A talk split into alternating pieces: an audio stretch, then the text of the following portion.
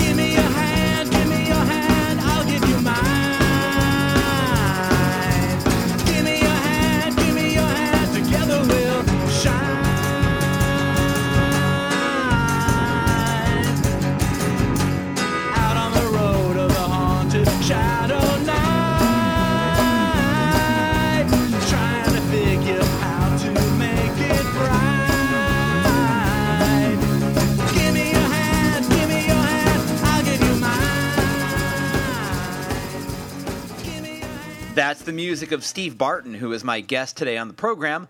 Let me tell you a little bit about Steve Barton.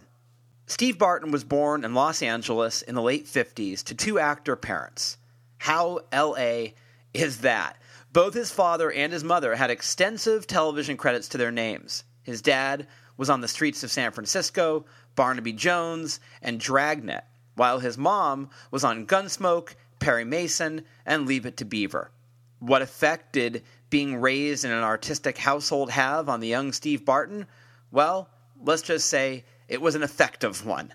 By age 11, Steve had a band called The Present Tense, and they went into the studio with Mike Curb, who by that point was already a legendary producer. Mike Curb is the guy who launched the careers of Electric Flag, featuring Mike Bloomfield, and the Stone Poneys, that featured Linda Ronstadt.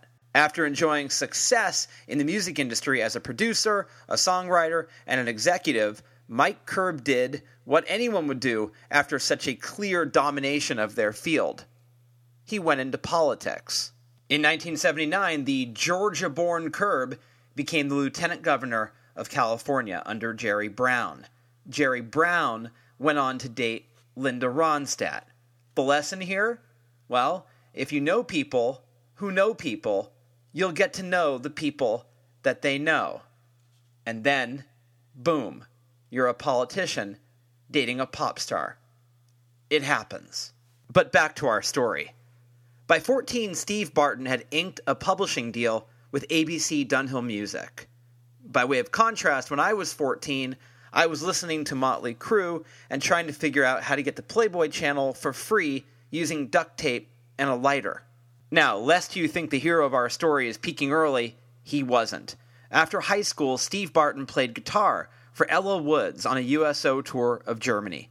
And in 1978, he joined a Beatles cover band and toured Japan, playing the role of George Harrison at first, and then graduating to John Lennon.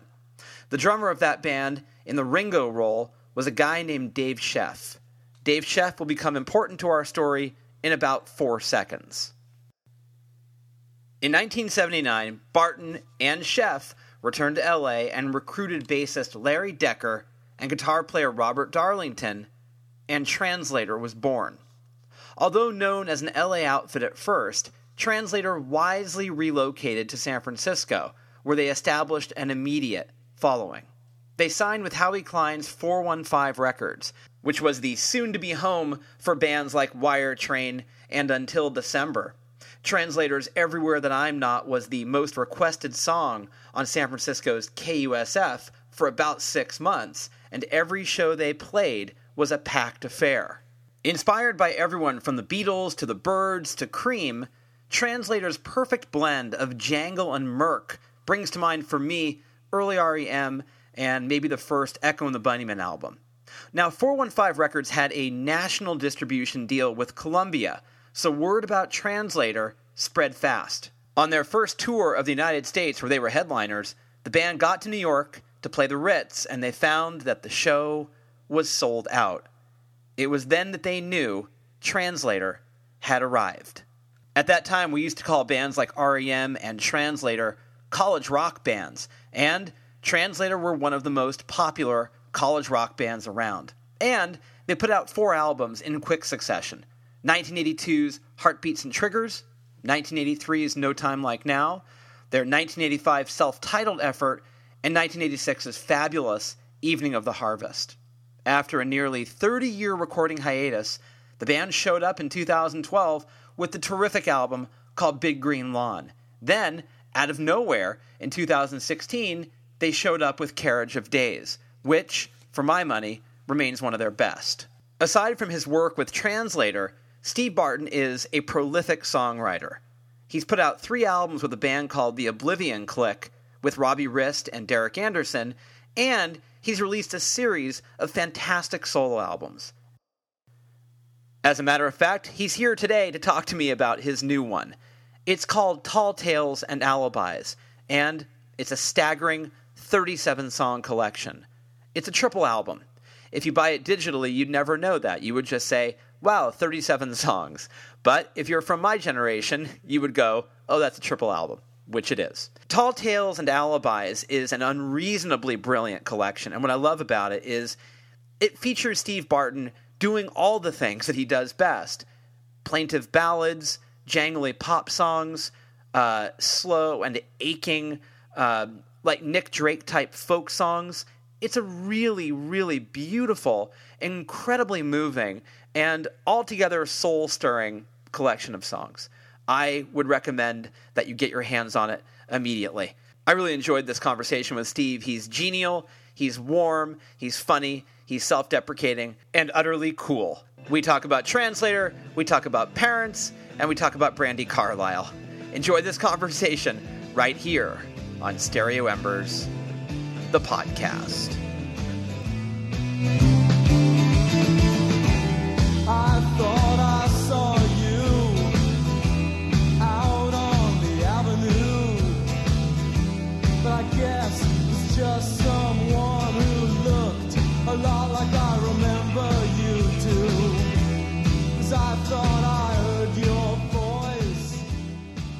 I moved to Portland, Oregon, from uh, from Los Angeles, and about two years ago. And but before I moved, I'd recorded an album where I put a, a band together for the record. Um, thought, okay, I'll, I'll put this out, and then moved, and then a lot of craziness with moving. And once I got up here and got my little studio in my house, so all these songs started coming out, and I suddenly had, oh, this is another album's worth of songs. Oh, I guess I'll put one album out, then this one, and then suddenly a bunch more songs came out, and they were. Um, I realized I didn't want to wait like you know a year between albums or whatever it is, you know, and so I started thinking, what can I do? Because they were different. One was with with a band, and one was sort of more. Um, I don't know, stripped down but more up tempo kind of songs, and then the other was really kind of quiet record, um, much darker. And I thought I had this one idea of putting out three albums on the same day, or some doing some some way to, to do it that was a little different. And um, just sort of the light bulb went off one day where it was like, wait a minute, let me put out a triple album. You know, fuck it. You know, it's like, you know, it's a weird time anyway with records, you know, and so you kind of do whatever you want. So I thought I'm gonna, I'm gonna put out a triple album, and that's sort of in broad strokes where it came from. And then it sort of, um, not by design, but it it works as a for me anyway as a it kind of tells a little I don't know if it tells a story, but it but it works as a piece to have these three albums connected together. So that that's sort of in the broad strokes where it came from. it's uh, I think of it as a you know like a museum piece, like it's a triptych. I mean, it it every part belongs to the piece. I, you know, it's interesting that you'd say that because, um, you know, triangles are like that. You know, you take one piece off and it, it the whole thing falls apart. And uh, trios are a special thing in music, and so it's it's it's interesting that the the three is is an important part of it all. When you say putting an album out, it doesn't mean the same thing that it used to mean. Mhm. Um, and No. so you you have some freedom where you can put out three albums at once. What the hell? Clear the decks. Exactly. Uh, right. When Human Touch and Lucky Town came out, Um, I remember that being such a weird thing. And Use Your Illusion one and two came out in the same year, like almost in, practically in the same month, almost. And it was like such a weird thing to have an, an artist put out two albums. But here you are putting out three. It's a different time. Are you aware of how that's changed? And did that encourage you, or did that did you kind of go like, oh, I, I guess anything goes now? It was sort of an anything. It was sort of a combination of anything goes and wow, I've got all this music and I just don't want to wait. And um, you know, we are, you don't have to wait these days. You know, you could literally, you know, upload them and they're all out that day anyway. But um, I, I didn't want to wait, and so I did put it all together, and you know, they're really nicely mastered, and I, I got a, you know, CDs made uh, for. Um, they will be, you know, for sale through um, CD Baby and through my website, but also to sell at shows because I realize that, you know, you know, people are going into a store to buy CDs, and I think a lot are, but um, you know, I get it. The time, like you said, times have changed, and but for me, I still wanted to just make a uh, make an album, and I, I, do like having the physical album. So I did get some CDs made as well as you know, of course, online, and it'll be streaming. Tell me why you didn't want to wait. Well, I tend to write a lot of songs. I mean, frankly, I've got about mm, five or six that I think are pretty damn close to to being finished. You know, to follow this up um, already, and I just didn't want to have a bunch of songs piled up for you know four years or something, and then suddenly they're, they're coming out. I like the idea of the immediacy of here's all these songs. Like I loved, I, I like records where it's like a, a moment in time. Uh, you know, where it, it really captures. Well, this is where this band or this artist was at, and they made this record you know, if it was a Beatle record, well, Rubber Soul is a particular thing, and it's different than Revolver was, you know, or that kind of thing, or the new Brandi Carlile record that's coming out next month, you know, captures, uh, from what I hear anyway, captures sort of, and this is where we're at during this time of making this record, and I wanted to just, I wanted to capture that. I'm really interested in the idea that you um, you moved and you moved to Portland, and suddenly yeah. it creatively it seemed to be the geographical change seemed to be a good thing for you artistically. It's incredible. I, I didn't expect that either. Um, I don't know if it was. I mean, I had the freedom and the space to to write in at my old place too, but and I did, but something happened. I don't, I don't know. Um, I, I, can't really explain it, but just all this all this music started coming out, and uh, you know, I think a lot of it was really good, and um, so I, I, felt really, really happy about that. Some people who listen to the show are musicians, artists, um, and it, it's really interesting. You know, a piece of information that they can hear of if you change your scenery, if you change where you are, um, that could be the impetus to. Light the creative fire. Uh, did you see that coming, or did no. that surprise you? it, it surprised me, but now that we're talking about it, it's not the first thing that happened to me. Excuse me, because with my band Translator, you know, we started in, in Los Angeles and you know did okay there, and I think we made some really interesting music, but didn't sort of find our success, as it were, till we moved to San Francisco. You know, so it was again, it was a change of scene. It's a, maybe somehow that entered into it. I'm sure it did. And you know, Portland is um, you know, it's it's different here than than LA, and the, the house that I have here is it's almost it's not in the country, but it feels like it to me. There's so many trees all over the place, but there are anywhere you go here, and um, it, it it's just a different vibe and a different thing. It's I don't know. It's, it's unlocked something inside me in a good way. So was it sort of like one of those things where you're like, wow, I'm I'm like on a hot streak. I, I wonder how long this is going to go. it just kept going. Well, sort of. I mean, um, sort of, but I would just sort uh, like, like I remember there was some at the house that we bought here. There's some old plants that were outside that were digging up, and there was this rose bush that, um, like a ratty old climbing rose bush, and he said, "We should let's just take that out." And so um, I think we said, oh, "Yeah, we're tearing out the roses," and I went, "Oh, that sounds like a song." You know, I'm tearing out the roses, and then I walked over to the piano and literally just wrote and the, the song on the record called "Tearing Out the Roses," which is like a almost like a country-ish kind of piano song, and um, it just came out in like, like okay, I, I got to stop being in the garden for a minute, and it just like wrote itself, and that happened a lot with this record. With these songs, I get an idea, and it's just like, well, I'm just going to keep with this and and you know, finish it up. I mean, yeah, some songs take longer, but but a lot of them were almost, you know, like within an hour they'd be done. It was it was it was pretty remarkable. Although lyrically, that's where I stay up at night, going, hmm, oh wait, should it be that or this? Oh, wait a minute, should it be a comma there or not? You know, it's um, that's what, what what keeps me awake is is fine tuning the lyrics, and it does keep me awake. Have you have you had a situation in your career where you've hit the wall, where you had? Uh, I mean, a lot of people think that writer's block is the inability to write, but it's it's really the inability to write what you want to write. It- It's stuff that you don't think is up to par.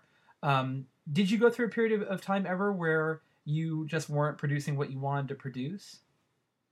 Yeah, and I kind of, I mean, even now, you know, you, for me anyway, I'll write songs, and there will be some I'll think that's great, and I'll listen in the morning and go, "Hmm, what am I thinking? What piece of junk?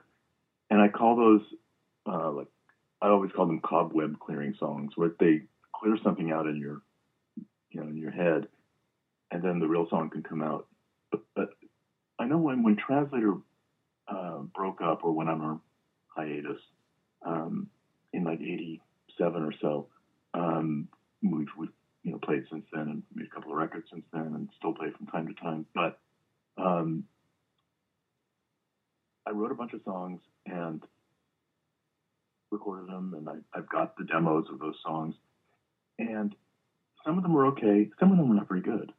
And I don't know if I was Uh, little shell shocked from you know landing on Earth after the translator thing, or you know I don't know, but they they weren't that great. And I thought, and some of them were okay, some of them were okay, but it was I had to kind of settle into find out what you know my my sort of solo songs were gonna were gonna be in a way. And this is something something I don't it's really hard to talk about. You know, I don't know exactly, but just you ask, so sort of that. And yeah, there'd be in terms of not being able to write or having writer's block. That doesn't really uh, happen to me. But what does happen is songs that aren't very good sometimes will, will come out, and I think it's it's kind of the other side of the same thing in a way. Because I don't, I try not to anyway, you know, sit down and force myself to um, write a song or you know go God I got to write a song that's as good as you know something on some Nick Cave record or something. It's like I, I try to, I, and I do tell myself sometimes this little secret, but I'll I'll say it anyway. I'll say just do what you do. You know, if I find myself trying too hard to go, wow, I wrote a song that sounds like this. Um, you know, I want it to be some sort of uh, that I would write. I, I don't know. It's hard to talk about this stuff, but it, that that's what I what I, what I strive for anyway. And are there moments where you feel you're better at doing what you do uh, more than others? Absolutely. Absolutely. Those those are the days where you go, "What did I eat for breakfast? I got to eat that again." Totally. Yeah, there's the days where it's like, wow, that happened. And I'm really happy it happened. you know. You- it's funny you you you bring something up about moving to Portland, and there's been a mass exodus from San Francisco um, and from LA um, of people who who really um, have had to leave because those have become really expensive areas. They were always expensive. They've become almost untenable for an artist, and I think you know the ghost ship tragedy of Oakland of last year uh, really came from the fact that those people couldn't afford to not live together um, you know they were they were artists who who had a collective Mhm. and financially it was feasible um, but Right. were they all living on their own they couldn't they couldn't do that and, and, and by the way i know i know portland is not cheap um, but you but you you moved to Portland, and you're not the only one. I know the late Ralph Carney um, had moved there as well. He he had Mhm. voiced on Facebook he had felt kind of forced out of San Francisco. Um, Mhm. are you running into a lot of artists who are who have have left their their previous um, uh, locations to end up in Portland? Um, most people who I've met here, I mean, very few people were born here that I've met. Um, you know, everybody comes from somewhere else. Not everybody, but a lot of people come from somewhere else. Um, and I think that's true everywhere. I mean, people are always moving around. You know, you know, short of being born in the city that you live in, you come from somewhere else. And um, yeah, but I, you know, I just find that the people here, um,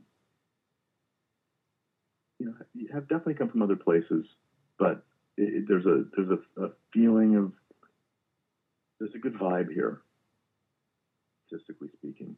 Like when you go to a show, I, I noticed this.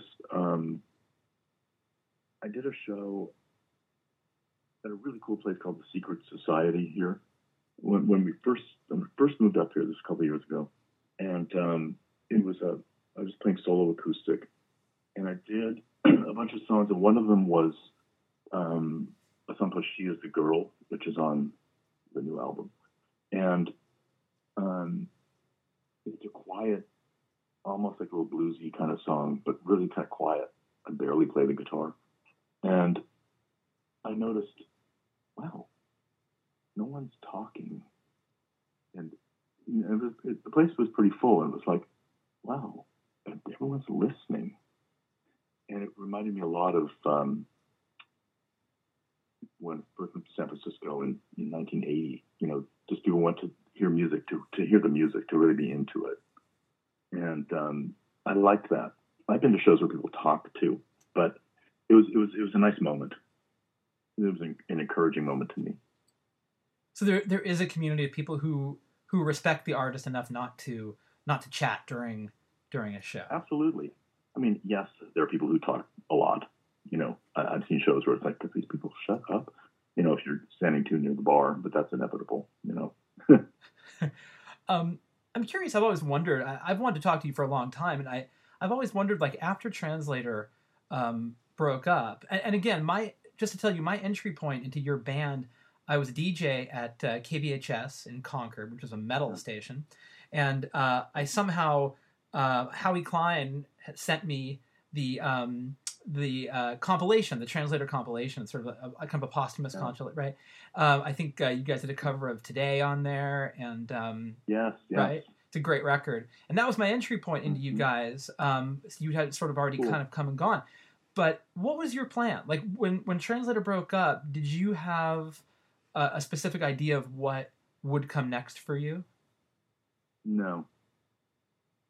No. And never had a plan.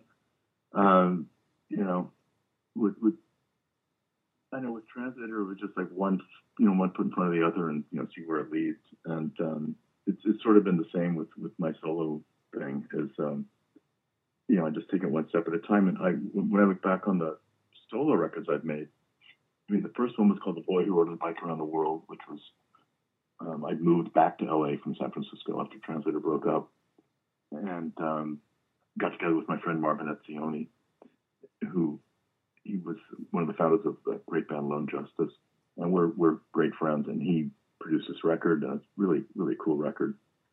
And you know, then the next one I put a little band together for it, and uh, made a couple of records with those people, and um, my dad died, and I moved away from that band and just to that, that like screwed everything up and like whoa shook everything up and uh, made a record called Projector, which was all about songs all about my dealing with the grief of losing my dad, and that was the last record I put out, and I didn't you know that was five years ago or something. I didn't think it would be that long, and then um, all these other songs came, and and so so now this record's here, and I've already started thinking about the next one. So it's it's always just one foot after the other for me.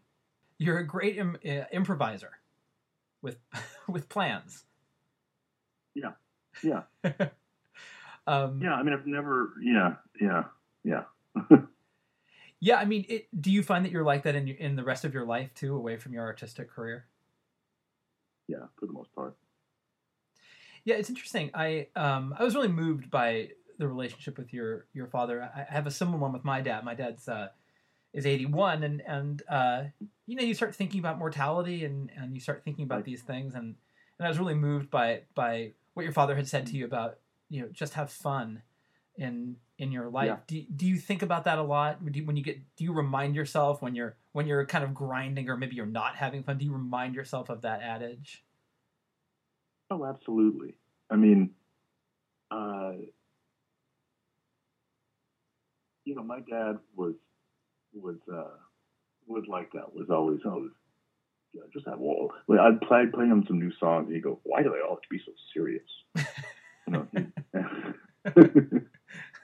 and uh, I think it might. I have a song on the new record called "I Only Want to Be Your Clown," which you know I think maybe that comes from that or something. Um, and so, yeah, no, my my dad he was 88 when he died, and he was he was um, he was like a clown. And he was really cool. My mom was really cool too, and she died about 10 years before that. Well, let's let's ask your dad's question to you. Why why are the songs so serious? Like, do you, did you think about that? Well, um, yeah, I don't even think they are.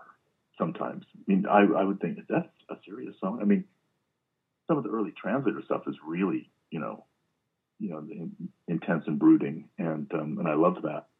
Um, but I, I I hear the humor in it too. You know, I, I think some of it's uh, there's a song, there's a translator song called "Favorite Drug" that's on the first translator album Oh yeah, um, where I said the lyric goes, um, it's all talking about how everything's all fucked up and you know and, uh, and confusion and I sorry about the same stuff. It's just like that.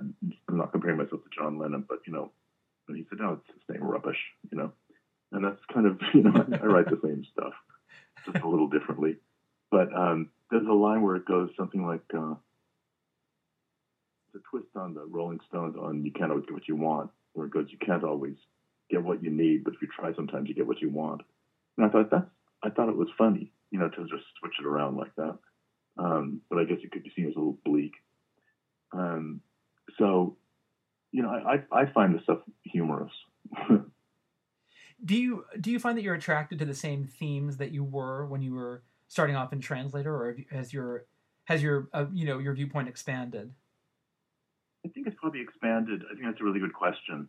I think that's it's expanded, and um, you know, I noticed when I was looking at all the lyrics for this new record, um, and I think somebody pointed out to me, um, there's a lot of songs that mention rain and shadows and um, like secrets and uh, certain themes that, that come up a lot. And I just think that's interesting. I don't know why that is. I'm, I'm a writer too, and I and I I found that when I look back at my early work, I'm using a lot of the same images from 20, 30 years ago that I'm using now. A lot of sharks, a lot of a lot of oceans, a lot of uh, drownings. Mhm. Um, but my, my viewpoint has expanded. So I'm even though I'm using those as the instruments, I think I'm using them wiser. Uh, I mean, it, the tools are the same and the symbols are the same, but I think I'm doing a better job. At least I hope so. Um, of of Well, that's- utilizing them. That's how I, I I agree. I I I I'm in I'm in your camp with that. You know, I think um, uh, I am writing a lot of things about the same themes in, in some ways, unless I'm writing a oh I'm going to write this song about this. Um, but in my like there's a song called one of my favorite songs on this new record is called Little Rule Breaker, Mm. and Yeah.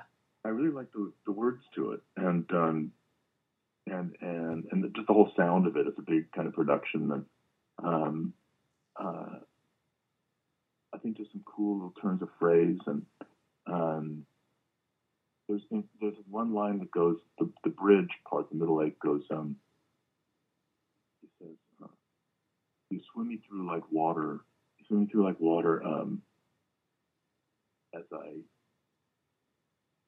I don't know the line right now, but but it was supposed to be "You swim through me like water," but when I was recording it, I missang it as "You swim me through like water," and I told a friend of mine that. She said, "Oh, that's a better line." Mm. "Oh God, you're right." And so you know, I like these little happy accidents too.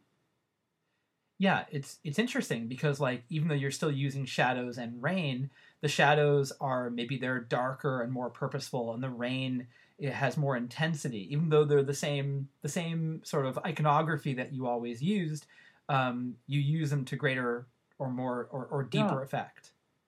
I think so, and also my, like my older songs, like I'll always sing "Everywhere That I'm Not" shows, um, and I love singing it, and it's taken on different meaning, you know, all these years later. And it did after my dad died. The first time I sang it, it was like, whoa, song means something different all of a sudden, and it always does. And now, you know, I'm older, and you know, it's um, it, it just even the old songs take on different kind of new meanings, even with those same words, you know. Um, like Translator just did a, a few shows. We did some shows with the Long Ryders at, in uh, L.A. and San Francisco. Yeah. And um, it was great to sing those songs again. I mean, all we did was the, you know, our songs from our catalog, and I was realizing, wow, some of these songs are 30 years old, and it's like it just felt brand new. And you know, you approach it with a kind of a new experiences behind it because we are, you know, some of our experience, you know, after all. And so it's it it was um uh, it, it was really cool to revisit all those songs with those, but you know, we only do the shows with the four original members, you know, so it's it's always always a blast. I've uh, I've found that my favorite songs from when I was 17 or 18, when I listen to them now, they have a different meaning. They have a different resonance. Um, I understand them better, or they change because I've changed, um, which you know, which is good. Um, you know, you you get that sort of editorial distance. So, you know, you've always you've always done such cool covers whether it was you know dandelion or today or you just always do such cool covers and i wonder if the songs that you love have you noticed also from other artists have you also noticed that they have changed their meaning for you as well as you've gotten older Oh, absolutely. I mean, in fact, um, I played like like you said, I did I do a cover of Dandelion on this record, and it we kind of purposely didn't want. I don't like to do covers that just sound like the original because then it's I'll just listen to the original. Um, and so, you know, we made this more like a um, I don't know, Stones in the '70s or a Stones was played by T Rex or something version. It's a little a little different and slower. Um, and and uh, you know, there's a a recording I've I've been working on here at home that I, I'll probably put out at some point uh, of uh, "She Loves You" of the Beatles song, um, a really slow version, and hear the lyrics in a different way when it's like slowed down and uh, and it, it, it's interesting. But yeah, I, I find that um, like songs that I love uh, from a band will, you know, that I've loved for many many years. Sometimes you'll hear it and you go, "Whoa!" It just affects you like a brand new song. That happens with Dylan songs for me a lot.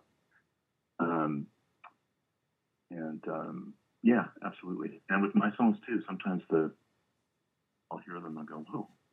They just hit you differently now.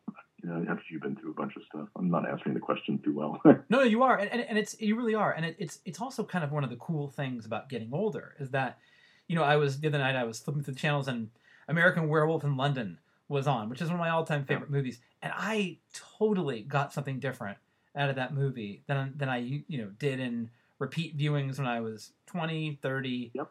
right? It's a totally different film for me. After hours i showed to a friend of mine and i totally took it in a different way um, you know books do the same thing and that's actually kind of one of the Yeah. pleasures right of, of getting older is you, you those textures reveal themselves to you in a totally different way Well, I mean, if you think about people who have you know studied paintings and stuff, they'll they'll look at things that were painted in you know the 1600s, you know, and study them.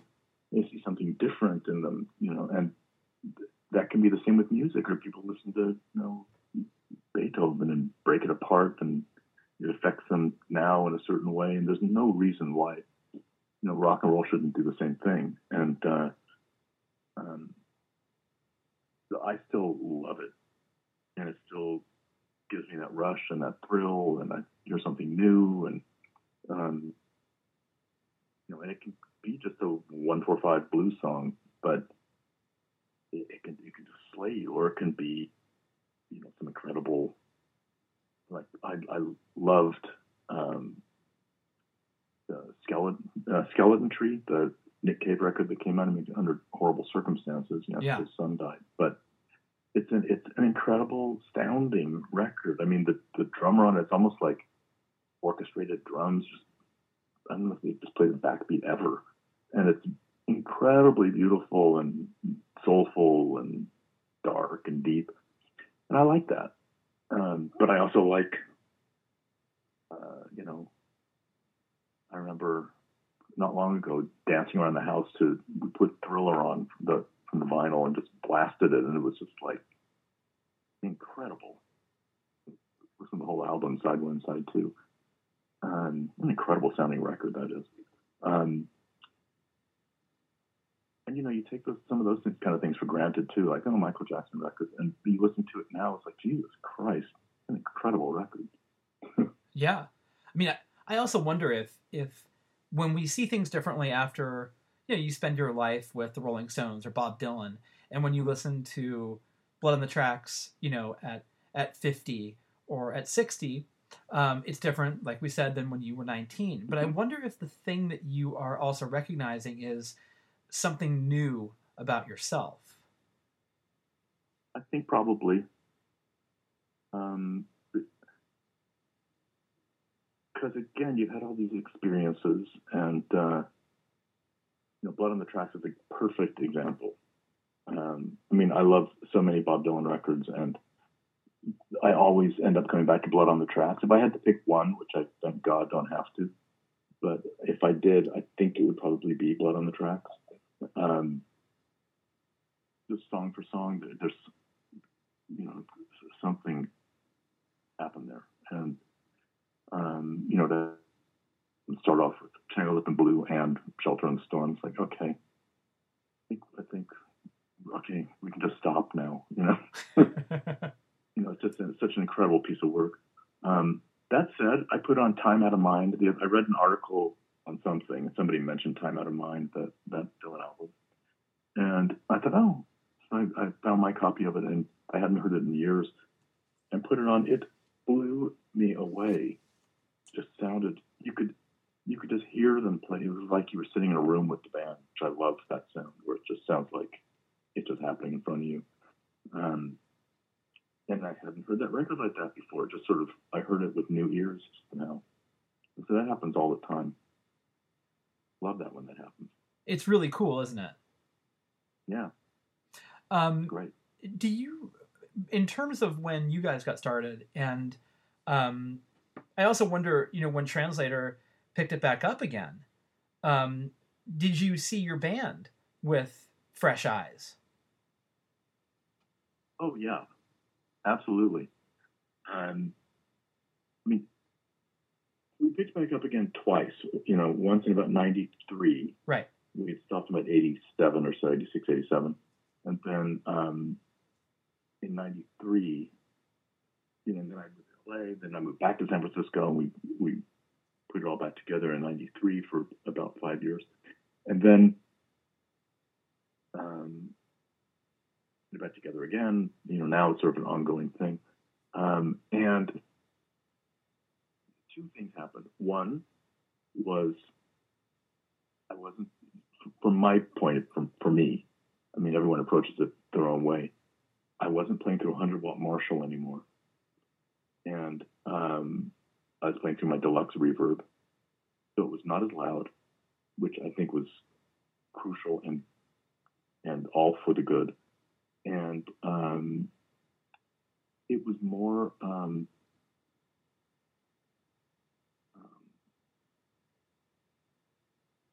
um, we were listening in a different way to each other. I, I love the way we sounded as a trio. I liked how we sounded in the really early days of a four piece, and all the all the way through. And it was always different and evolving. And when we got back together, um, I think the change in volume was a was a big part of it, in in a good way. We did we didn't feel we had to be really super loud to to get the point across, and um, I think that was better because then when you get loud, it, it it's more effective. And you guys all get along really well. Oh yeah, Yeah. like brothers. That's cool. That's cool to hear. Was there a, a real community back then? Because I know that you know 415 Records, um, you know that was 415. That was San Francisco. Was there was there a kind of um, a confederacy with bands like Wire Train or like with local outfits? There really was, yes. Um, there was probably a healthy competition, but there was also I remember doing many many shows with Romeo Void and Wire Train, Yeah. um, and um, they were always a blast to do. And it was like old home week, you know, especially we'd be on the road, we'd play together, it was great. And within San Francisco, you know, everyone knew everyone else. And um, I was always very shy. I still sort of am. So I wasn't sort of in with other bands a lot. You know, I know that Dave Scheff, our drummer, would, would play drums sometimes with other people, and Larry would play bass, and Bob would sit in with people, and I, I would I was uh, kind of too shy to do that, and um, but those opportunities were certainly there to to uh, you know do whatever you wanted to do, and uh, it did feel like a big um, community. It was. We're talking like 19- 81 through like 86. It was it was it was really really amazing. And you know, people now the 80s has been um, to a lot of people kind of uh, boiled down to um, you know pink and black checkered walls and big shoulder pads and uh, you know crazy flock of seagulls haircuts and synthesizers, but it was never that for you know for me or for my friends. You know, it was we were we were looking for soulful rock and roll music. You know, that, that's what we were looking for. How did the And it was um, the competition, you know, feeling a little competitive? I know the guy from Wire Train was ridiculously talented. Uh, Ke- was it Kevin? Kevin, Kevin. Yeah. yeah, ridiculous. Um, I mean, I imagine having that guy around uh, was good because it probably it probably made you uh, step up your game. Oh, absolutely. He was almost as talented as me. You know, so it was. um, it was, you know, and the guitar player in Wire Train was uh, Jeff Trott, who uh, is a friend of mine to this day, and you know became a great songwriter with with Sheryl Crow, and um, uh, it was. I, I remember hearing um, we'd done a bunch of shows with Romeo Void, and the first time I heard um, "Who Can It Be Now" by uh, Men at Work, we were on tour somewhere. Me and the translator was on tour, and that song came on, and I thought it was a new Romeo Void song. It's like, oh, oh, what's this? Because you know the, the, you know the dance beat came in, and then the saxophone. I thought was Ben playing sax, yeah, and um, and I, and I thought, whoa, Romeo Void.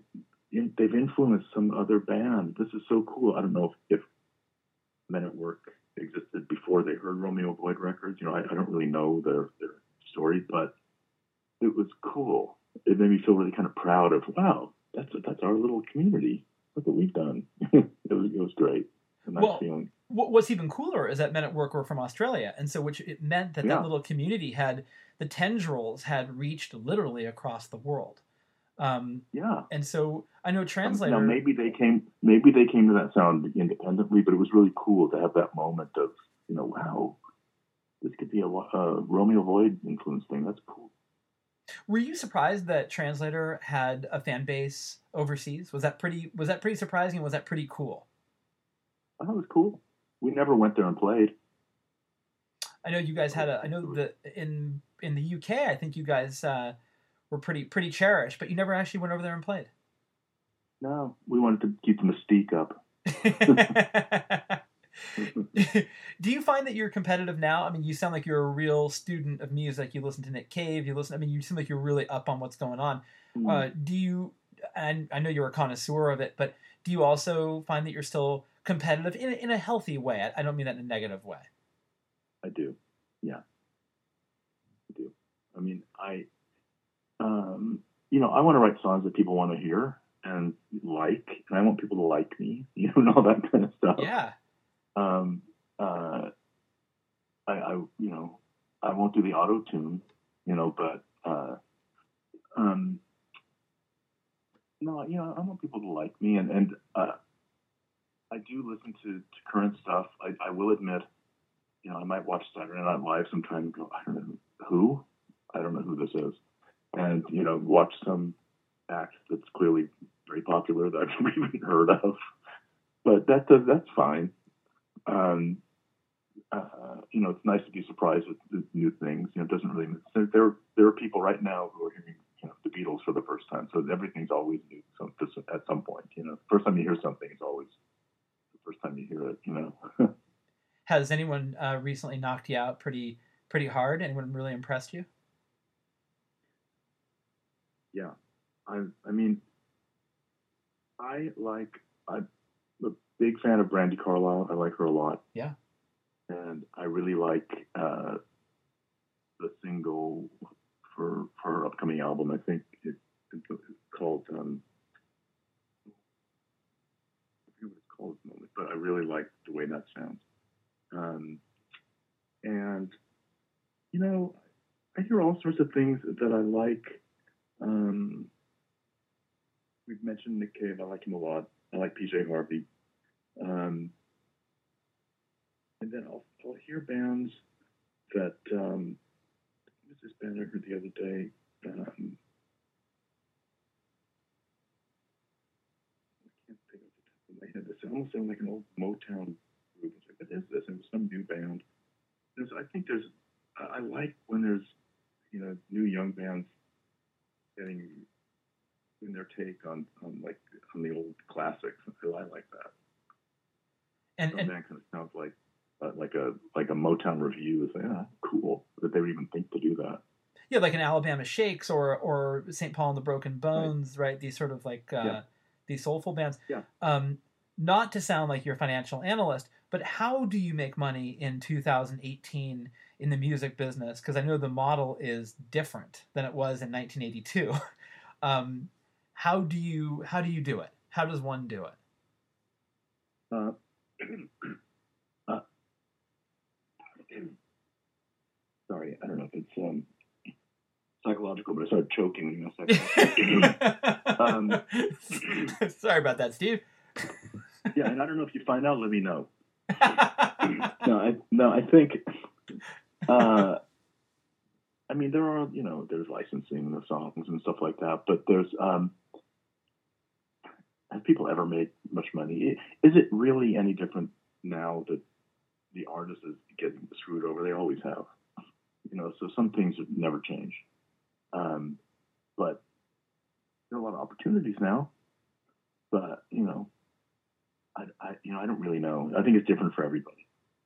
You know, somebody might get, wow, I got a song that's. Uh, I, in fact, I know a friend who knows someone who wrote a song for a, an HBO show that was actually used as a theme. I don't want to say what the show was, and um, changed the guy's life overnight yeah. you know, and so, um, you know, that's unusual. You know, I think the, the really the day to day is, you know, it's it's it's not easy, but it's got to be something like to, to young people out there who are thinking they want to be in band or they want to write songs or whatever. It, it's not, you know, the easiest life in the world, but if you, it, something you better do because you have to do it in your soul you know, you'll just die. That's what happened to me when I was about nine. It was like, whoa, oh, I have to do this. Um, then you just you just have to. You just figure out a way to do it. it's funny i listen to your new albums and i think like i could pull three or four songs off each one and I could place them if I were in charge of such things. I could place them on shows. I could place them in commercials. Um, your stuff seems like it could be really. It's very accessible, and I wonder are those avenues that you that you explore? Yeah, absolutely. Yes. Yeah. And the nuts and bolts, you know, do you have a publisher who, you know, pushes all that stuff? I know a lot of music you know, all that, all that sort of inside baseball stuff. Um, but, um, but yeah, that's, you have to explore that, you know, now. And I, and I want to. And I do think that this record, there's so much, being a triple record set, there's, it's so diverse. And, you know, one, like I said, you know, the one record I the one that's sort of I call it album two. Uh, it's it's all very slow and quiet. I wanted to make a record that you could just. Thought of it you could put on while people are having dinner. It's just it could be on in the background. It's not like suddenly there's some. You know, now there's the loud abrasive. Oh my God, this is a hit, right? You know, song. you know, just you know, every, everything's just stays at this place. I like it. You know, I've always wanted to do a record like that. I've never quite had the balls to do it. To just sort of, well, it never. It just it starts here. It starts with a song called "Breath," which is like sung almost in a whisper, and it just stays there for the whole that whole album. And I that to me was really important. That's an important part of what I do now, especially. And so I didn't want to. That's another reason why it ended up being three records is that I had, all these songs. I was like, well, I don't want to put oh I'll put one quiet song in here to break up the rock and roll songs. Like I like all these. Oh shit. Oh. Oh I'm this sounds like an album. And so it all sort of just sort of became this big package. Um, but yeah, I think there's stuff that you know could certainly I could hear in film and TV um, easily. Several songs. And also, there, there, are a couple of cover songs. They, they, don't have to be the cover songs. Right. I'll take, you know, I'll take all the money. Right, right, exactly, exactly. Uh, as your financial analyst, I have to say that's a good move. Um, the uh, and what about the idea for writing for other people too? Is is that something? Um, you're such a prolific songwriter, and you're so great. Have you thought about you know bringing songs to people like Brandi Carlile or? Oh, yeah, yeah. I mean, I've um, like I mentioned the song called uh, "Tearing Out the Roses." I think a number of people could, could sing that song. Um, but yes, and I have co-written songs with uh, with, with um, several people, and that's something I'll continue to do.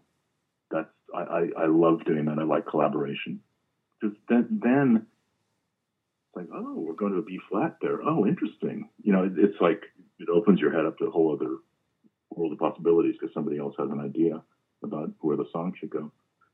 Um, mind you, I, I like writing by myself too, and it is a a, a lonely, you know, occupation.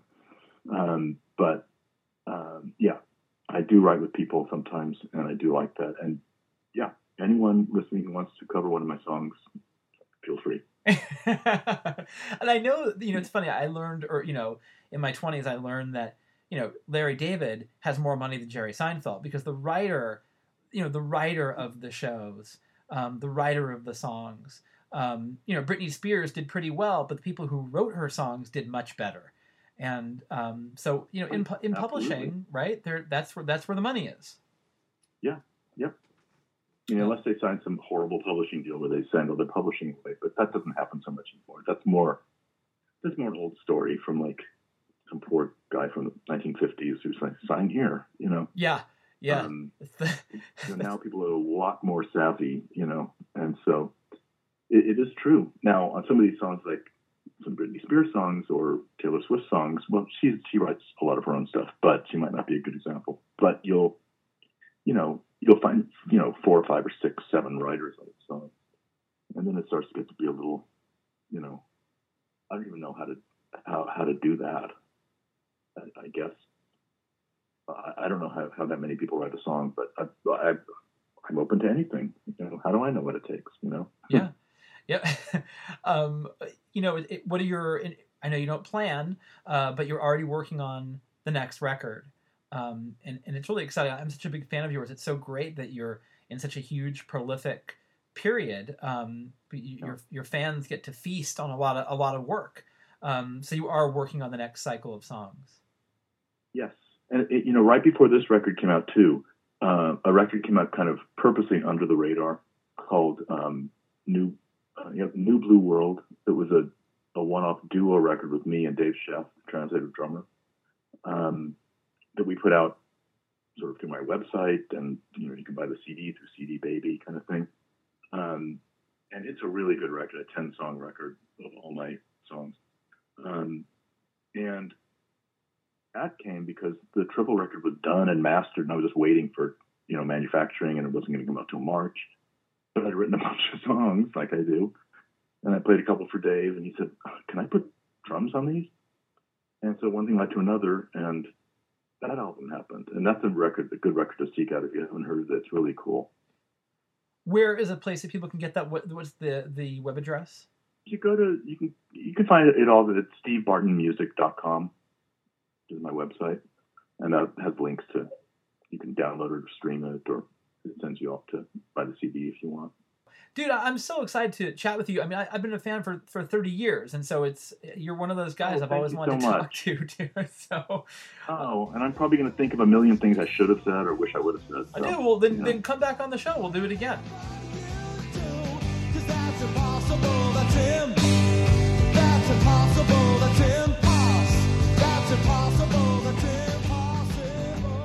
What a great chat with Mr. Barton. We will have him back on. We'll get some stories from him about Translator, about writing songs, about the uh, debauchery of the 80s. It'd be fun to have that guy back on. He was great. Uh, now, if you're interested in Steve Barton's music, go to stevebartonmusic.com. It's that simple, and that's all you need. Uh, if you're interested in Bombshell Radio, bombshellradio.com. It's that simple, too. And if you want to know more about me, all you have to do is head over to alexgreenonline.com, and everything you always wanted to know, and probably a lot more, is there. Now, if you find yourself on iTunes, I know some of you do, and you're feeling a bit subscribey, well, subscribe to Stereo Embers, the podcast, and while you're there, subscribe to Bombshell Radio. An impressive feat to subscribe to two podcasts in uh, in one fell swoop. I don't know if I'd put it on my LinkedIn profile, but uh, I still think it's an impressive thing to have done. And if you feel like you'd like to leave a comment, or two, and I don't want to put words in your mouth, but say something like, uh, "Oh, I don't know, Alex Green's podcast changed my life." The the tears that came down my face, knowing that I was a new enlightened being just for one hour of listening to this show. Um, I'm going to call this a religious experience, something like that. I don't know, something along those lines. If you feel uh, you'd like to write that, go ahead and write it. I'm sure not going to stop you. Uh, I am Alex Green. Some great shows are coming up here on the Stereo Embers, the podcast. Some really good ones. Uh, the Fratellis, James Williamson from the Stooges, Petra Haden. Uh, who else do we have? Oh, Daniel Ash from Love and Rockets, Roger Manning Jr. from Jellyfish. We're not messing around. But who are we kidding? We'd be nothing if it wasn't for you. So thank you again for being a listener of this show. So have a great week, and I'll see you next time right here on Stereo Embers, the podcast.